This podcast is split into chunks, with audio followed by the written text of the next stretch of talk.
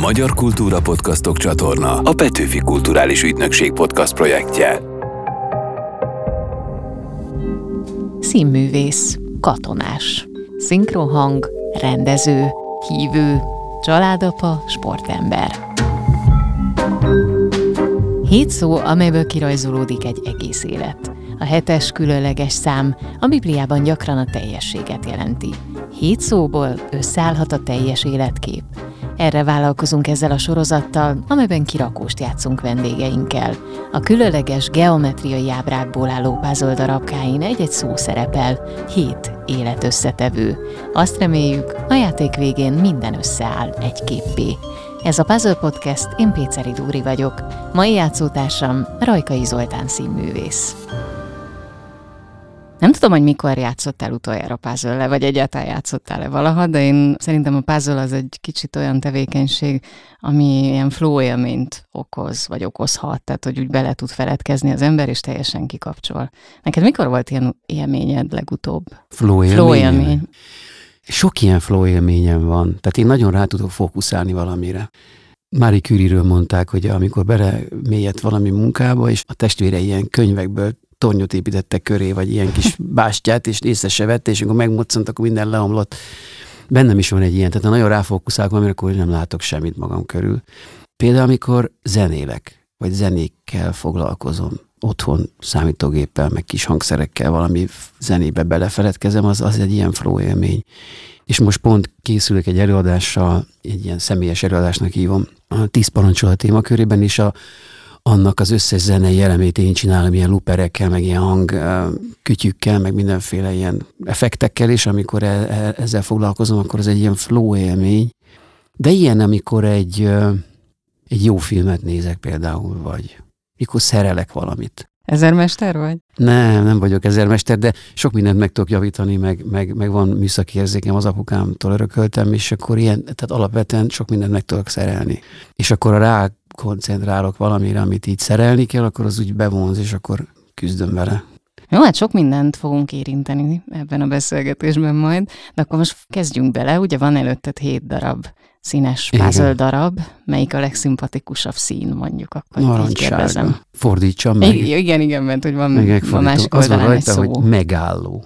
Hogyha lehúnyod a szemed, és képzeletben egy olyan helyen jársz, ahol teljesen ki tudsz kapcsolni, ahol békére lesz, akkor hol jársz? Ez a kérdés.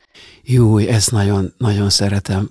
Különböző természeti helyek, hegytető, Alpokban, vagy bármilyen hegyen, vagy gyönyörű völgy fölött valami, valami tisztás, ahol utána nagy rálátás van valamiféle völgyre, vagy síkságra. Milyen katartikus élmény volt nekem a felföld Skóciában, amikor tényleg olyan volt, mint, a, mint ezekben a fantasy regényekben, vagy mesékben ezek a képek, hogy van egy szoros, és akkor egyszer csak kinyílik a szoros, egy ilyen, egy ilyen fantasztikus tájkép, ez a felföld, ahol ilyen kopasz, óriás dombok, ahol nincs fák, csak ilyen mohák, és valami olyan olyan katarzist okozott, hogy akikkel mentünk, kollégák, Szabó Győző volt ott, meg Pető Józsi katonából, akkor világosító mentünk egy autó, elkezdtünk üvölteni, meg Vati Tamás, aki a Bozsik Hivet kampánynak volt az egyik, vagy most is az egyik táncos, és akkor kiabálnunk kellett egyszerűen a katarzistól, hogy, hogy ez a táj milyen hatással, ami hatással volt ránk, és ott üvöltöttünk. és ezek azok a helyek, ahol én, ahol én nagyon, nagyon ki tudok kapcsolódni, és nagyon meg tudok állni. Ez a városban nem sikerül? Ez a városban nagyon ritkán, mert mindig valami zizeg mozog, elvonja a figyelmet, túl emberi, vagy túl ember által kreált, vagy nem tudom. Természetben sok helyen egy patak csorgása, egy, egy, egy fákon átszüremkedő napfény, és akkor őszi táj. Szóval bármilyen, ott, ott én nagyon. Egyébként is nagyon szeretem az erdőket, tehát így az erdőben én nagyon fölengedek, és nagyon ö, megnyugszom, megállok. És még egy ilyen hely van, a templom. De nem, nem akármilyen templom, nem akárhol, hanem valahogy vannak olyan helyek. Ilyen a saját templomunk is, a Torockutéri református templom.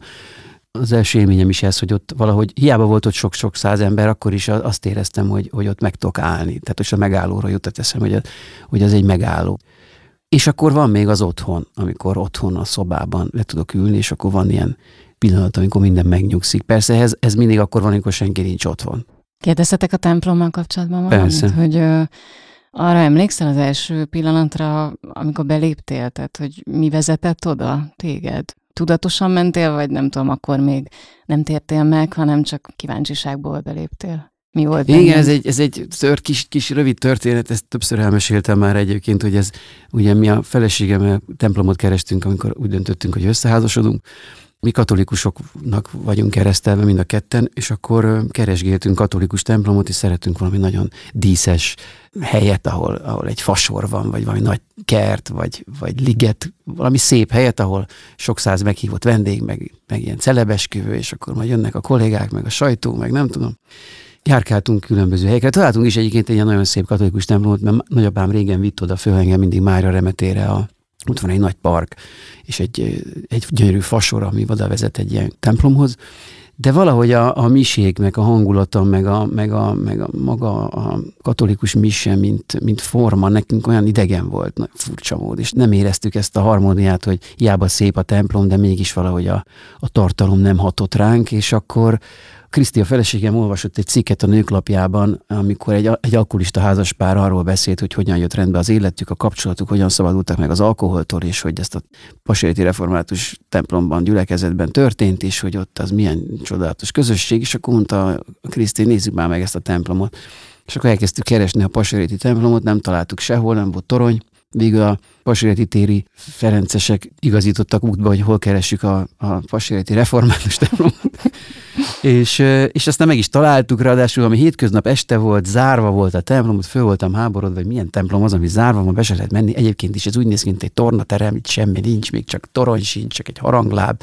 De mindegy, ki volt írva, hogy vasárnap van ott Isten tisztelet, és akkor elmentünk vasárnap 10 órára egy Isten tisztelet, és akkor nagy tömeg volt, nem lehetett beférni, a kapuba rögtön volt egy oszlop, ami rajta volt, hogy barátom, miért jöttél? Föl voltam háborodva, hogy milyen dolog ez, hogy végre bemegyek egy templomba, és akkor megkérdezi egy ilyen felirat, hogy miért jöttem. És akkor egyszer csak ott föl egy ilyen üres terem, sehol semmi, semmi dísz, semmi fasor, semmi látvány, semmi külsőség, és akkor fölment egy bácsi a szószékre, aki egyébként racsolt, ő volt Cseri Kálmán lelkipásztor, vagy tiszteletű úr, aki egy fantasztikus személyiség volt, és, és elkezdett beszélni. És akkor ez olyan méretetlen hatással volt rám, ahogy ott ő valahogy úgy furcsa módon, mint a hozzám beszélt volna, és olyan természetes volt, és hogy minden, minden rezonált bennem arra, amit ő mondott, és ott volt ez a pillanat, amikor egyszer csak a, a, az Isten tisztelt végén valami hangot hallottam gyakorlatilag, hogy megérkeztél, hazajöttél, itthon vagy. És akkor annyira megrázott ez a pillanat, hogy mi körül is néztem, hogy valaki szólt hozzám, vagy, ez, vagy ezt én halucinálom. Az, amit sokáig kerestem, vagy amit kerestünk akár a katolikus miségben is, azt most azt ott valahogy megtaláltuk ezt a harmóniát, és akkor elkezdtünk oda járni. És akkor ehhez képest aztán végül ott lett az esküvőnk, és akkor ehhez képest egy évvel évvel tértem meg tulajdonképpen abban a klasszikus értelemben, hogy a megtérésről szoktak beszélni, amikor az ember tudatosan dönt Jézus Krisztus mellett, és ez, ez, ez egy ilyen nagyon meghatározó pillanat volt az az első belépés abba, abba a templomba, és ez egyébként ez az itthon vagy megérkeztél, ez máig, máig megvan, amikor oda elmegyek, akkor mindig ott, ott, ott a megálló, most megint a megálló, hogy ez egy megálló mindig, ahol meg tudok állni és elcsendesedni. Most így beártuk, indultunk Skóciától, és elérkeztünk a, aztán a Torockotéri templomig. Készen állsz a következő puzzle darabra, mert akkor Ki van az út? Mi legyen? Egy zöld kocka. Fókusz. Ez a második. Ha életed filmjére gondolsz, és egy képet, egy pillanatképet kimerevíthetnénk belőle, akkor melyik az, ami most itt a stúdióban eszedbe jut neked? Mert nyilván, ha ezt holnap kérdezném, akkor lehet, hogy mást mondanál már. Hmm. Hát most nagyon furcsa lesz, mert én magam is meglepődöm ezen, most ez jutott eszembe, hogy amikor a feleségem még nem volt a feleségem, sőt, még a barátnőm volt, és én udvaroltam neki, és egyszer följött hozzánk, és ott álltunk a mi üres lakásunkban, egyébként ahol most élünk, de akkor még én éltem ott az anyukám meg a testvéremmel, és Totokutunyót hallgattunk.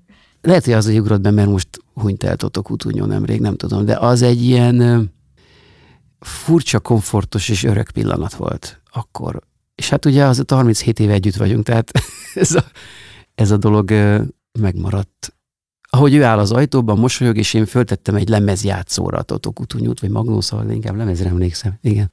Ez egy ilyen fókusz, ezt sose fejtem, azt hiszem, ez, ez időről időről bevillan ez a kép egyébként, és most nagyon rég, nem is beszéltem talán még soha erről. a másik fókusz az, az, ami, hát volt egy ilyen nagyon erős Isten élményem a nászútról hazafelé jövet éjszaka az autópályán, és ez az, az, az egy nagyon félreérthető és nagyon ö, zavarosnak tűnő történet volt, de volt egy találkozásom tulajdonképpen Jézussal, amiben én ezt az egész Istenkép, Szent Háromság, az Isten létezése, a, a mennyország, föld, ez az egész minden, ami ezen a keresztény hitvilággal, vallással és uh, Istenképpel, az ott minden letisztázott egy pillanat alatt ebben a látomásban, és ez egy olyan erős kép volt, amit én megtagadtam, mert nem lehetett tudni, hogy ez honnan jött. Tehát, hogy egy olyan furcsa élmény volt, ami okot hathat arra, hogy és korábban fogyasztottam kábítószert is, meg mindenfélét, hogy valamiféle ilyen flash, vagy tudod, tehát nem tudni, mi volt. Nem is táplálkozik a hitem ebből a pillanatból, de irgalmatlanul megerősítő. Ez egy olyan erős hatás volt, ami, ami ez, hát eleve fiziológiai, hát én ott 20-25 percig zokogtam, nem tudtam megszólalni, nem tudta szegény Kriszti a hátsó ülésen, meg kellett állnom, és nem tudta, hogy mi bajom van, azt hitte, valami baj van. És hogy ez azért, azért nagyon, ez a fókusz azért, mert ez egy olyan sűrű, annyira tömör, és annyira erős, és annyira mindent megmagyarázó, minden mást kizáró pillanat volt, ami, amiben, hogyha a hitről van szó, és a hitemről kell beszélnem, vagy bizonyságot tennem, akkor e, a, erre való rágondolás az egy, az egy teljesen valid De akkor tanulság. ott tulajdonképpen az történt, hogy minden kételj, ami addig volt benned, az minden, eltűnt. minden nem is csak, hogy kételj, hanem teljes bizonyosság, amikor mindent értesz, és megértesz, és látsz, és világos. Tehát, hogy ez van, nem felfogható emberi észre, tehát nem a biológiai létezésünkből és a fizikai világunkból fakadó összefüggésrendszer, mert teljesen attól független, de pont ez az Istenképnek a megerősítése, hogy, hogy Isten, Isten, ember, ember. Tehát nem mi vagyunk, nem mi teremtjük az Istent a világban, és mert ugye mi teremtünk mindenfélét, és valóban Istent is, mindenki teremt magának Istenképeket, hanem ez egy teljesen szuverén a világ létezésétől és lényegétől teljesen független entitás, és a Szent Háromság kérdése is egy teljesen megmagyarázatlan. Nyilván hosszú évezredek vagy évszázadok óta magyarázzuk ezt ezekkel a fogalmakkal, mert nem nagyon van rá szavunk, de ennek a megtapasztalása egy valóságos élmény, amit nagyon nehéz lenne visszaadni. De annak a bizonyossága, hogy ez van, hogy a Földön kívüli, vagy a világ mindenségnek van egy olyan létező eszenciája, ami az, az Úristen és annak a különböző megnyilvánulása is, hogy a világ, ő, ő teremtette ezt a világot, és hogy mit jelent az a létezés, vagy az a mennyország idézőjelben, ugye, ami egy nagyon fura, fura szó, és mit jelent a, annak a létezése és a bizonyossága, az, az mind megadatott ebben a kérdésben. És ez egy nagyon fura dolog, mert ugye én magamat látom kívülről, meg, meg ugye színész vagyok, meg ez a feladatom is, hogy folyamatosan tudom magam kívülről is látni, mikor beszélek, és aztán ilyen, ez, ez teljesen elmebeteg, szegény, össze-vissza beszél, de közben nem tudok másról beszélni, mert hogyha veled is történik egy esemény, amit másokkal meg tudsz osztani, és neked az bizonyosság és tapasztalat és valóság, akkor arról beszélsz és elmondod. Úgyhogy én is ezt elmondom, aztán mindenki kezd el, amit akar. Azzal nem küzdöttél, mert most itt az jutott eszembe, hogy a második puzzle darabnál tartunk, és hogy a, a hit, mint téma, az már mind a kettőnél ugye bejött, tehát hogy neked valóban ez az életednek egy nagyon fontos szelete kitölti a mindennapjaidat. Ez a tehát azzal nem küzdöttél, hogy mondjuk tudod, aki nem annyira nyitott erre, esetleg ilyen nyomasztásnak éli meg. Hát de, de, de ez nagyon így van. Sőt, nagyon egészen extrém lehet ezt jól csinálni, vagy most nem idézőjelben a csinálni. csinálni szót? Nem lehet.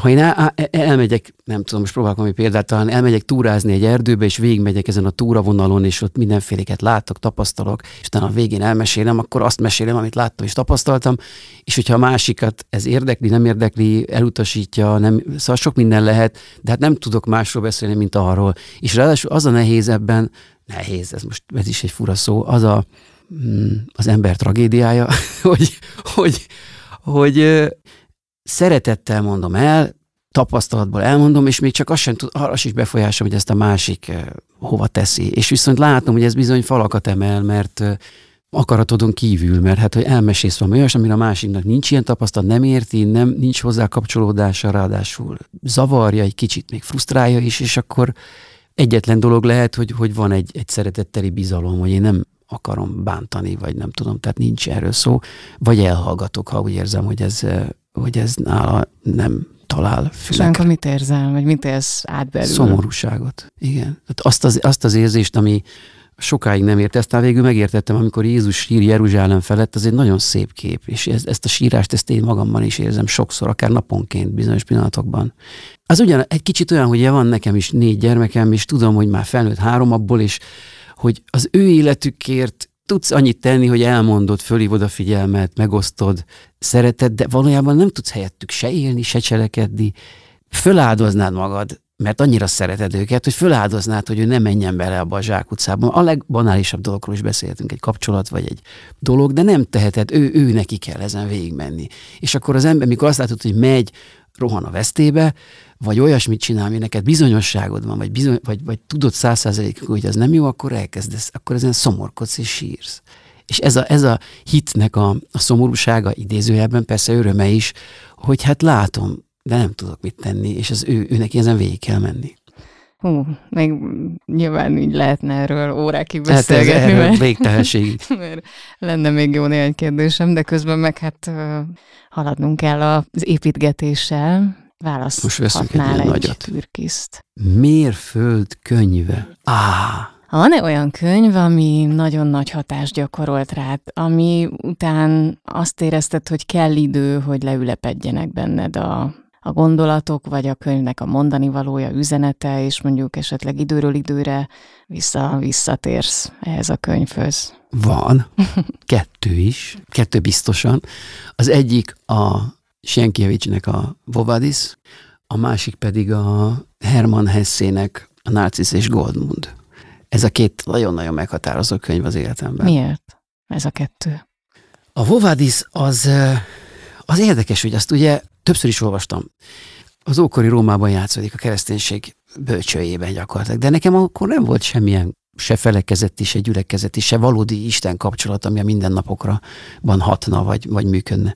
És én akkor olvastam a Vovádiszt, amikor még ez semmilyen közöm nem volt, de olyan mértékben érintett meg, és szippantott be ez az egész, hogy hogy valahogy ilyen fundamentális irodalmi élményem, igen, így mondanám legszívesebben. Csöre Gábor egy másik sorozatban, a Mi lenne hában, ami szintén itt elérhető a Magyar Kultúra Podcastok csatornán, azt mesélte, hogy Joseph Hellernek az Isten tudja című regénye volt az, ami után ő elolvast, vagy hát így megnézte ugye a képes Bibliát, és aztán eljutott egészen a Bibliáig. Ja, és egy kicsit nálad is Ugyanez a Hovadis volt, igen, és aztán olvastam még, meg még egyszer, tehát háromszor olvastam eddig mert most is volt, mert hú, kéne olvasni újra már rég volt az, de az egy nagyon meghatározó. Egyrészt az emberi viszonyok, az a mélység, az a, az a, az a fajta emberábrázolás, karakterábrázolás, olyan nagyon erős irodalmi élmény. Tehát nem is volt ennél erősebb soha.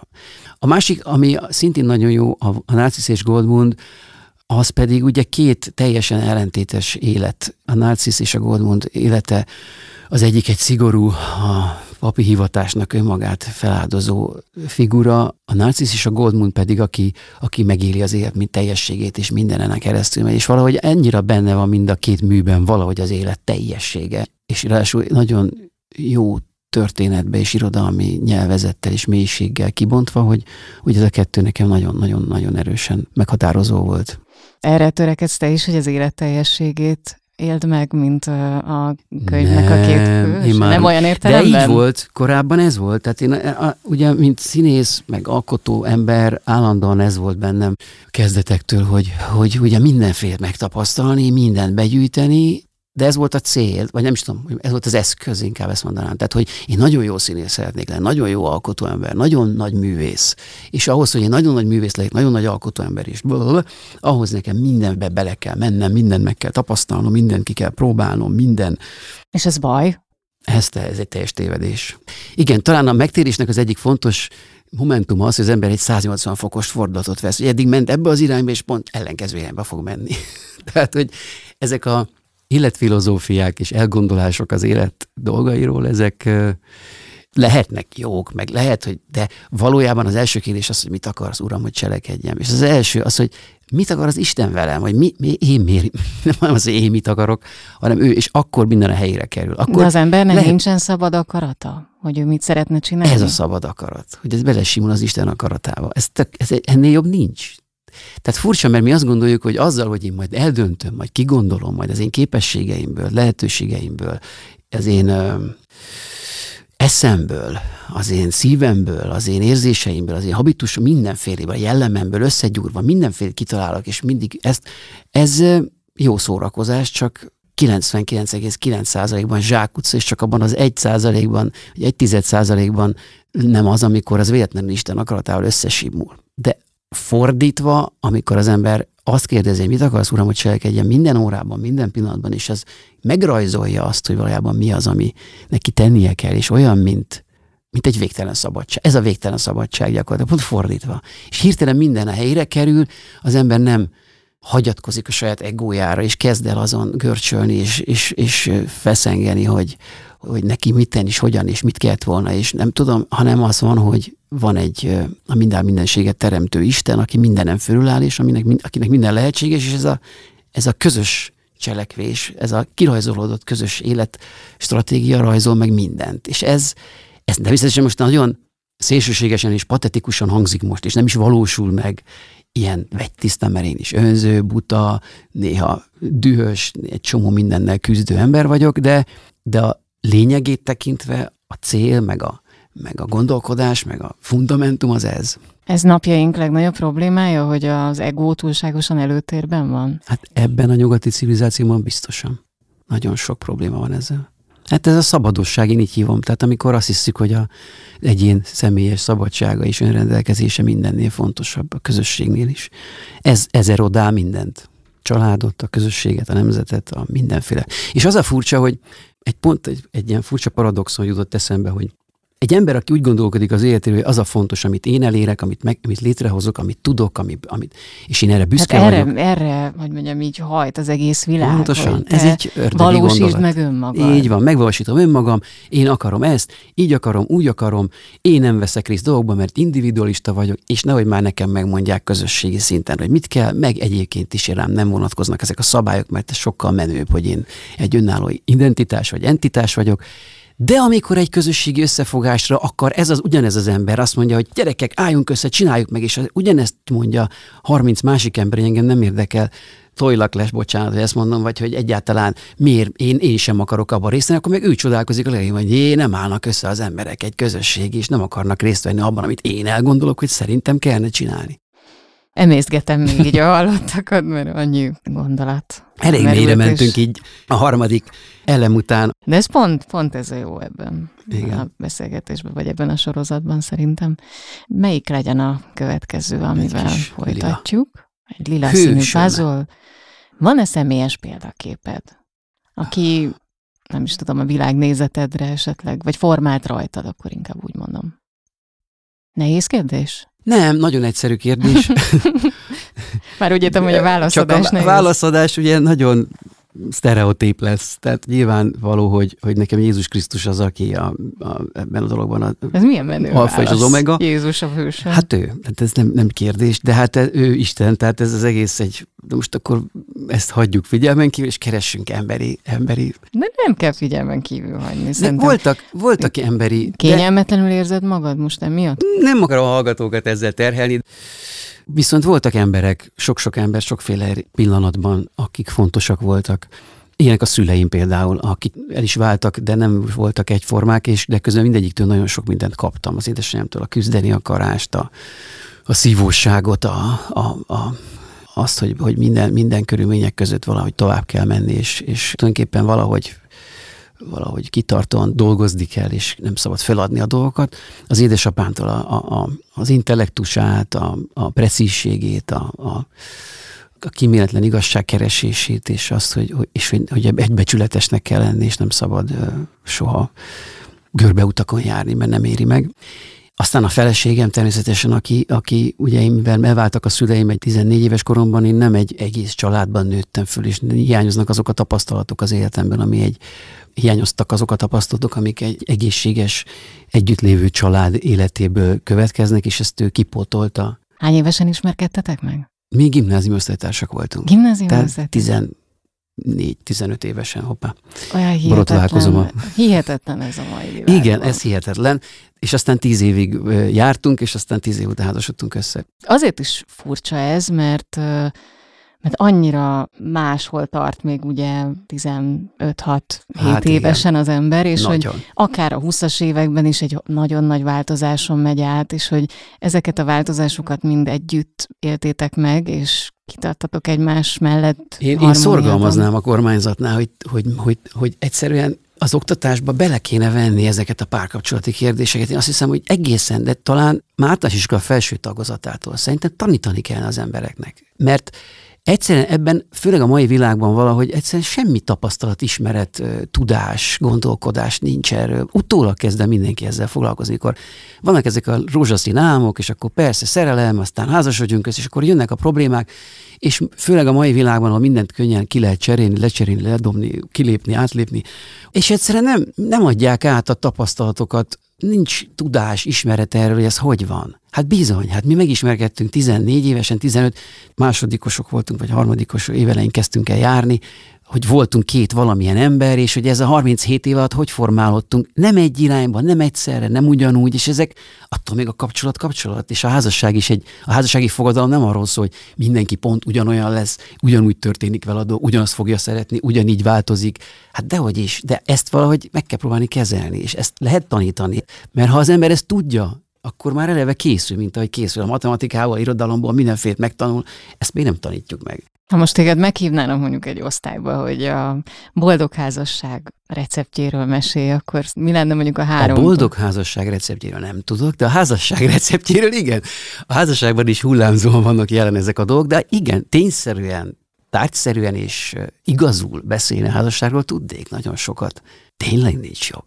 Tehát nincs jobb emberi kapcsolat egy jó házasságnál. Nincs. Akármennyire is az ember kergeti a vágyait, meg újszerű, újakat akar, valójában két ember kapcsolata ebben tud igazán minden tekintetben, szexuális értelemben, szellemileg, érzelmileg kiteljesedni, és ez segít át az életet. Nem lehet, hogy az, hogy nagyon-nagyon szerencsések voltatok.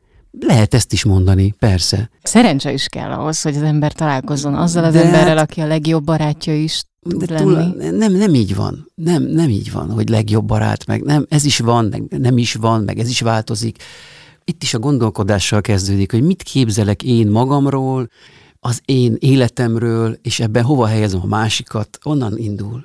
Ha nem az történik, amit én gondolok, én akarok, én szeretnék, akkor a másik már az ezért másodrendű, harmadrendű, és így tovább.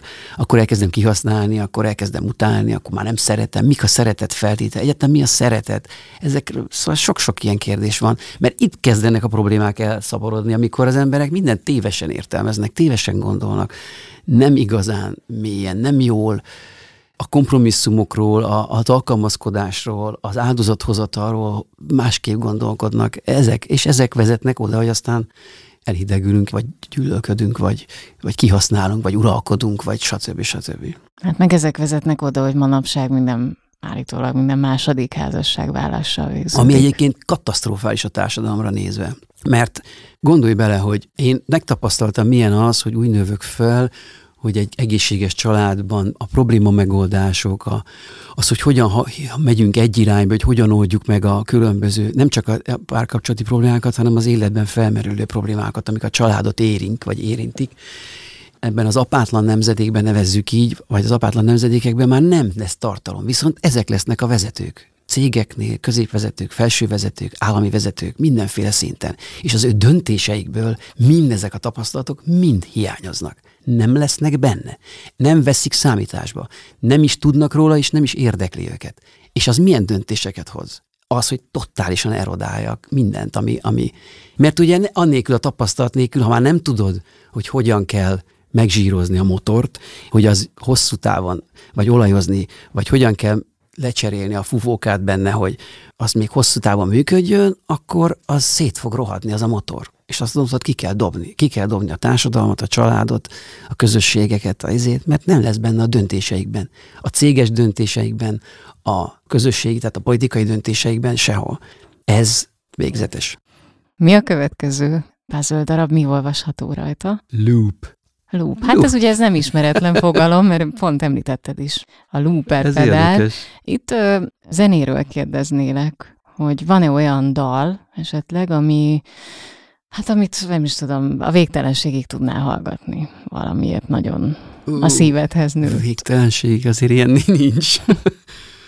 De hogy a zene az, az a zene fontos az, az, az, életedben. Az... Én, én éjjel-nap a zenét hallgatom. Most is láttad, fülhallgatóval érkeztem. Amikor köztes Most ut- például mit utazom- hallgattál? Most idefele jövet vegyes dalokat hallgattam. Vannak ilyen mindenféle eljátszási listák a telefonomon, és akkor azok, azokból hallgatok, vagy ilyen random, véletlenszerűen valamilyen stílusban. Most van egy nagyon érdekes ausztrál énekes, úgy hogy Rye X, akinek volt egy nagyon érdekes koncertje, egyébként fönn van a Youtube-on, a, a, egy sivatagban csinált, hol is volt, Brazíliában talán, nem tudom, Brazíl, Brazíliában talán. Egy elektronikus zenész gyakorlatilag. Mostanában ezt hallgattam, mert a tíz parancsolathoz keresek ilyen hangulatokat, meg mintákat, hogy milyen típusú zenéket szeretnék. Ez a személyes előadás Igen, az, amit igen. említettél. Szóval nagyon-nagyon Ott milyen szerepe lesz a zenei szövetnek? Egyrészt, hogy mondjam, bizonyos szövegrészek alá effekteket csinálok szájjal, meg hangon. Van egy ilyen nagyon érdekes tulajdonságom, hogy nagyon sokféle hangot tudok kiadni, mindenféle ilyen.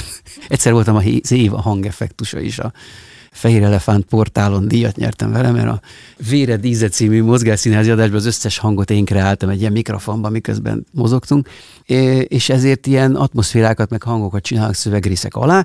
Másrészt bizonyos gondolati vagy témák közötti csinálok dalokat, ilyen zenéket, amik segítenek egyrészt annak a dolognak a feldolgozásában, másrészt egy kicsit lenyugtatják a nézőket a sok, sok szöveg mellett.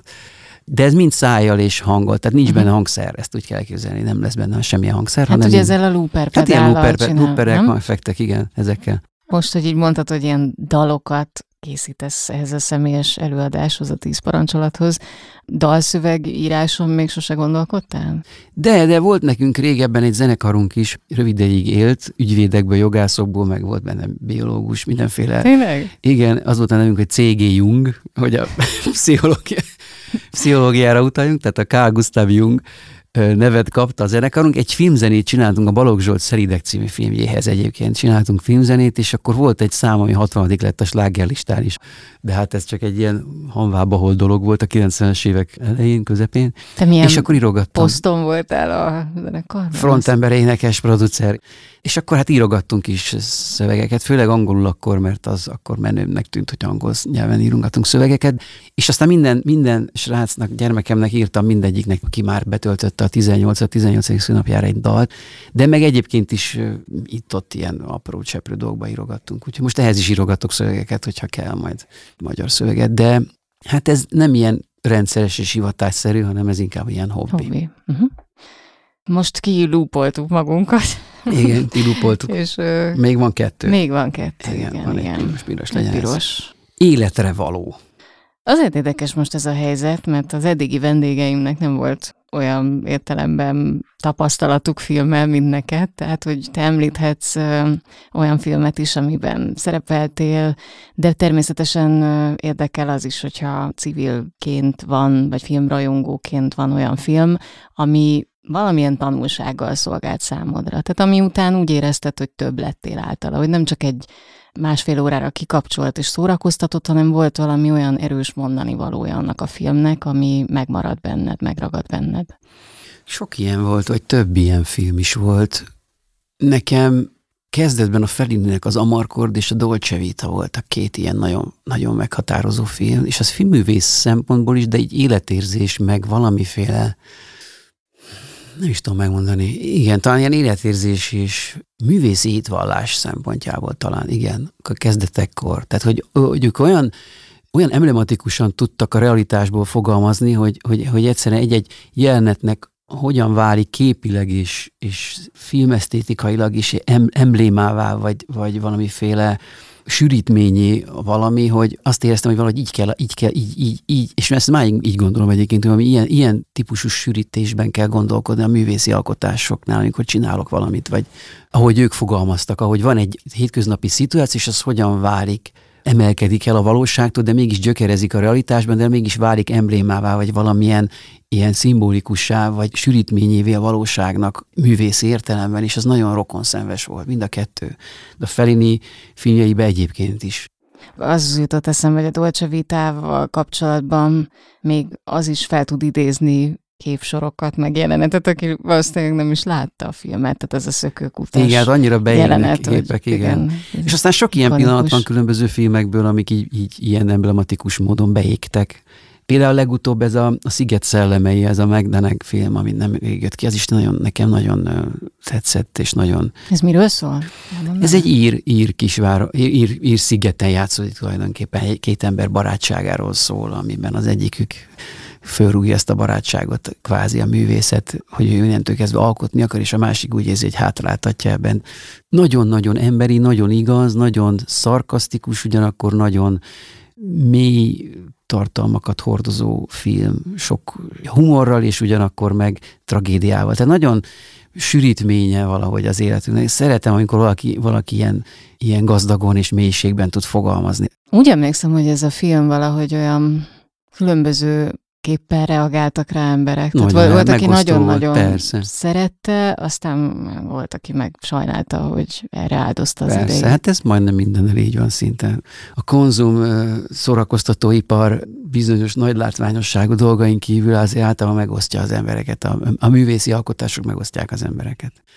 Meg hát ebben a tömegízlésnek, meg a, meg a tömegmanipulációnak is, tehát hogy azt kigáltjuk valamiről, hogy az jó, és akkor azt úgy sokszor átvesszük, lehet úgy is, hogy nem is értjük, csak azért, mert nem akarunk kilógni a sorból, de Szerintem a műalkotások nagy része az úgy megoszt, hogy valaki rezonál rá, valaki nem, valakit megérint, valakit zavar, és lehet, hogy azért kezd el gondolkodni rajta, és aztán az okoz benne valamit. Valaki ráismer sok mindenre, és akkor azért valakit teljesen hidegen hagy azért mondom, hogy megosztó. Nem, nem úgy megosztó, hogy most a véleménynyilvánításban mindenkinek, ma, ma, ma persze ez egy divatos dolog, hogy mindenki... Erről mit gondolsz? Miről? Amikor, hát amikor mondjuk valaki a közösségi médiában kiír egy olyat, hogy leírom a véleményem, hogy nektek már ne kelljen megnézni. Hát jaj, nektek írás tudok. Ez jut eszembe mindig hogy óriási felelősséggel tartoztok. Sajnos ez egy olyan kor, amiben most élünk, hogy meggondolatlanul mindenki bármit mondhat, és inkább nem is ez a szörnyű, hogy bármit mondhat, megírhat, hanem inkább az, hogy ez már véleményformáló, vagy hogy mondjam, mérvadóvá hát, válik. Bárki, bárki Tehát, hogy cégek arra áldoznak, komoly cégek hosszan, hogy monitorozzák a kommenteket, szóval én ezt tragikusnak látom. És ugye a legtipikusabb, ez is mondom pszichológia is lehet, nem tudom, ez nem ismerem, de nyilván van 332 millió 488 dicsérő komment, most mondtam valamit, de van négy ócsároló, akkor te azzal a négyel fogsz csak és kizárólag foglalkozni. És még csak az arányait sem veszed figyelembe, hogy mennyire sokan mondták, hogy ez mondjuk jó, vagy tetszett nekik, vagy örömet okozott, de az a négy, akinek nem, aki kötekszik, akinek baja van vele, na az onnantól közé kudarc. De amúgy, ha valakinek valami nem tetszik, akkor ne formáljon véleményt róla. Mondjuk, ha ő tegyük fel egy ismert ember, akinek a szavára ad egy tábor, vagy rajongó tábor. Hát akkor mondja azt, hogy, vagy akkor ne szólaljon meg, nem mondjon semmit róla. Azt a isteni gondolatot tettem magamévá, és érzem igaznak egész emberiségünk minden tagja, és, és ez nem csak az írásra, a beszédre is vonatkozik, hogy csak ami hasznos, csak ami a másikat építi, és mindez szeretetbe ágyazva. Az összes többinek sem értem.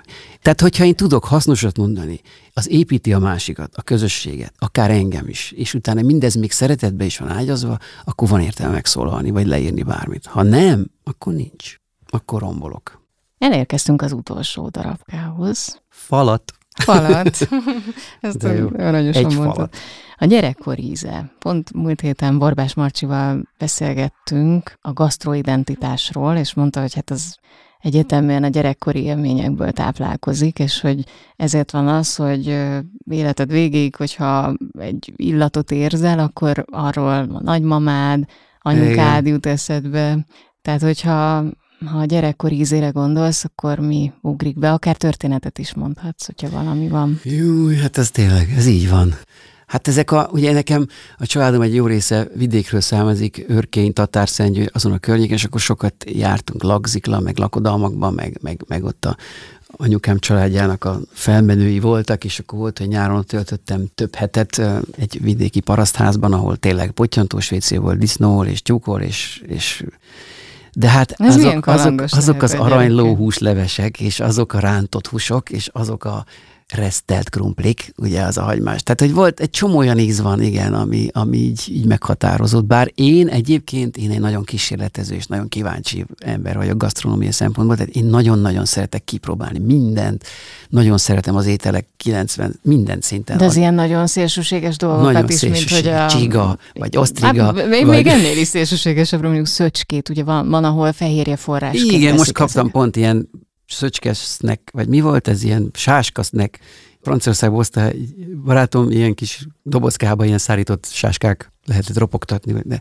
persze, én kipróbálok szívesen És ez milyen Tehát volt? Ez a Semmilyen, olyan, mint egy ilyen rob chips-szerű valami, semmi ízen volt. Ha nem nincs a tudatod, hogy mi, ha mondjuk ezt berakod egy ilyen tálkába, ami nem tudod, hogy mi, akkor hát ilyen fűszeres volt ráadásul olyan, mint egy nem tudom, mi ezt hasonlítani, ilyen hagymás, hagymás tejfölös chips. Szóval kísérletező vagy. Én, én szeretem nagyon megkóstolni mindent, igen. Egyszer voltunk Kolumbiában fellépni a Ivanov című darabbal, és akkor ott elmentünk az Ervin, Nagy Ervinnel, fölmentünk egy ilyen kolostorhoz, ahol sehol senki nem volt, és egyetlen néni 3600 méter magasan, ahogy egyébként még hatalmas fák voltak, meg növényzet ott Kolumbi, hogy sütögetett egy ilyen megmagyarázhatatlan állagú valamit. Na, az nagyon furcsán nézett ki, nem ismertem meg megkóstolni, de az Ervin azt mondta, hogy ő megkóstolja. Föl is vettem videóra, van egy nagyon vicces videó, és azt mondta, hogy ú, azt mondta, én egy kisapostagi parasz gyerek vagyok, mondta én, de ez nagyon büdös, ez, hát bocsánat, ezt mondom, ez szar ízű, az kiderült, hogy sült láma bél volt, de nem volt megpucolva. Azért azt nem mertem volna meg. Ez olyan, mint a, pacalakot? Olyasmi Olyan. volt, ilyen keng, nem tudtuk megállítani, mi az, de borzasztó állapotú. Jó, hogy nem lett rosszul egyébként, az, azon aggódtam, hogy utána nagyon rosszul lesz Mennyire mozogsz otthonosan a konyhában? határok között, de, de azért mozgok, tehát mondjuk egy, most csináltam csilikon kárnét, mert a család egyik fele nem van Balatonon, és tegnap csináltam csilikon kárnét, vagy hát ilyen, most már három húslevesen is túl vagyok, már csináltam háromszor csirke húslevest, meg ilyesmiket, azért ilyen rántotta, meg alapvető dolgokat simán, meg sőt csirke, meg pácolni tudok, meg ilyesmi, de nem, nem vagyok ilyen gurmi, aki hát otthon költemények. Ezt a Kriszti ezt átvette ezt a szerepet, amikor összeházasodtunk, úgyhogy És ez úgy jól működik. igen, amikor itt szét vagyunk szakadva valamiért, vagy otthon vagyok az egyik fiammal, vagy a másikkal, és akkor én főzök, akkor csinálok kaját, de egyébként nagyon ritkán. Hát most nem főztél, hanem építettél valamit. Ja, igen, olyan nem érdekes. Hát, jaj, miért akkor- mozdítottad Ja. meg? Tudod, én tudod, mit látok ebben? Mint Na, egy angyal lenne. Ó. Csak ott az a narancsárga nem passzol valahogy. Igen, oda. még nem rakosgattam Ja, össze, jó, de... még nem rak... Ja, én csak úgy rakosgattam, de még nem raktam. Azt hittem, hogy nem gondoltam, hogy közbe kell kiraknom belőle, de én ezt így, így képzeltem valahogy, így. És ez úgy mit ábrázol? Nekem szerintem? egy pálmafa. Egy pálmafa. Az angyal az apa. Ja, az jobban hangzott, igen. Stílusosabb lett volna, Igen, de nem. igen. Így azt gondoltam a végén, hogy egy pálmafa. Ez volt a Puzzle Podcast, ezen a héten főszerepben Rajkai Zoltán színművésszel. Ajánlom figyelmetekbe a sorozat korábbi adásait Szécsi Zoltánnal, Süveg Márk Szaiddal és Borbás Marcsival. De sok más izgalmas kulturális tartalmat is találtok itt a Magyar Kultúra Podcastok csatornán.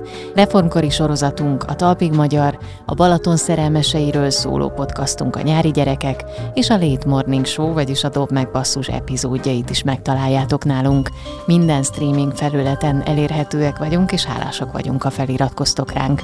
Köszönöm a figyelmeteket munkatársaim Sivák Péter, Csali Anna Mária, Cakó Gergely, Rédl Ádám és Szemők Bálint nevében is. Várlak benneteket legközelebb is, Péceri Dúri vagyok. A Magyar Kultúra Podcastok csatorna a Petőfi Kulturális Ügynökség podcast projektje.